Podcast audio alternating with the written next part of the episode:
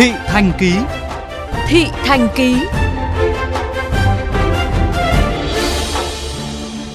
Thưa quý vị, sau một thời gian dài triển khai nhiều biện pháp ngăn chặn, lập hàng rào chắn, xử lý vi phạm với các hộ kinh doanh, buôn bán tại khu cà phê Phố Đường Tàu nằm trên tuyến đường Điện Biên Phủ, Trần Phú, Phùng Hưng, Hà Nội, theo đúng quy định của pháp luật. Mới đây, tuyến phố này như sống lại, thu hút nhiều du khách đến tham quan, check-in, ghi nhận của phóng viên kênh vê o vê Giao thông.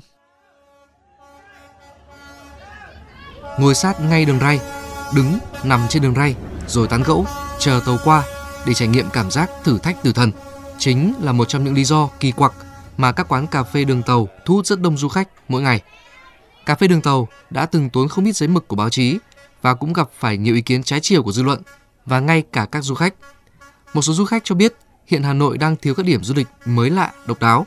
Do đó, việc có một điểm thu hút khách đến không chỉ uống cà phê mà còn tìm hiểu về cuộc sống của người dân Hà Nội, nét độc đáo của tuyến đường sắt đi xuyên qua thành phố. Theo họ, thay vì đề xuất dẹp thì Hà Nội nên chấp nhận cà phê đường tàu là một trải nghiệm du lịch và tạo được việc làm, thu nhập cho người dân. Thế nhưng, cũng có người cho rằng đây là hình thức trải nghiệm nguy hiểm, cần được quản lý chặt để đảm bảo an toàn cho người dân và du khách. Tôi cùng với bạn bè đến đây thì để chụp ảnh rồi, bởi vì không gian đây tôi thấy nó có một cái nét gì đó rất là cổ kính, cũng có nhiều những cái bức ảnh mà có nhiều cảm xúc ấy. Đấy, thế nên tôi rất là thích. Tuần trước thì tôi có đến đây một lần mà con đường này cũng chưa có bị cấm. Hiện tại thì theo tôi biết thì con đường này bị cấm. Tôi thấy một mặt cũng có lý bởi vì nó khá là nguy hiểm khi mà mọi người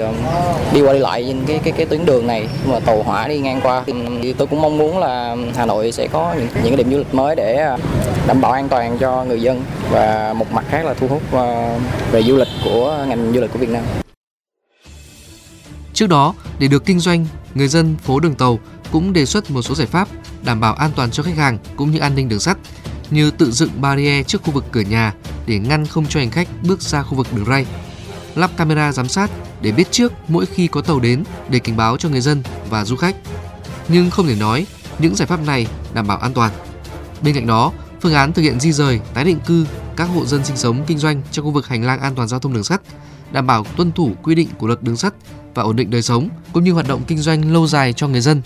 cũng được các cơ quan chức năng đưa ra. Thế nhưng đến nay vẫn chưa thể thực hiện do nhiều vướng mắc còn kéo dài. Trao đổi với phóng viên vê o vê Giao thông,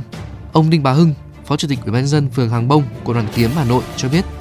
loại hình cà phê đường tàu đã bị cấm từ lâu. Thế nhưng thời điểm sau Tết Nguyên đán, thời điểm đông khách du lịch, lợi dụng sự lơ là của lực lượng chức năng, các hộ kinh doanh đã dẫn du khách vào quán cà phê của họ bằng các ngõ ngách thông nhau, gây khó khăn cho công tác quản lý của lực lượng chức năng. Ủy ban nhân dân và lực lượng công an phường Hàng Bông đã cắt cử các lực lượng thành ba ca gồm ba người ứng trực tại các lối vào của phố Đường Tàu để đảm bảo an toàn cho người dân và du khách. Hiện nay chúng tôi cũng đã lập đặt một biên bản vi phạm hành chính và xử phạt một cơ sở kinh doanh với mức phạt là bảy triệu năm trăm nghìn đồng. Cũng có thời điểm là lượng khách du lịch đến rất là đông, chen lấn và xô đẩy cái lực lượng làm nhiệm vụ, cũng đã xảy ra một số cái việc cán bộ ngã cũng rất là nguy hiểm. À, trong gian tới thì các lực lượng à, vẫn chốt trực và đoàn kiểm tra liên ngành của phường sẽ thường xuyên đi kiểm tra à, để yêu cầu người dân tiếp tục thực hiện cái việc là không kinh doanh à, bán hàng cũng như là không đưa khách à, vào trong khu vực đường tàu, ra đường phố và đi lại trong khu vực đường tàu. Sự tồn tại của các hộ gia đình ở hai bên đường tàu là lịch sử để lại. Khai thác du lịch bên cạnh đường ray cũng được các nước trên thế giới áp dụng và phát triển nhằm thu hút du khách.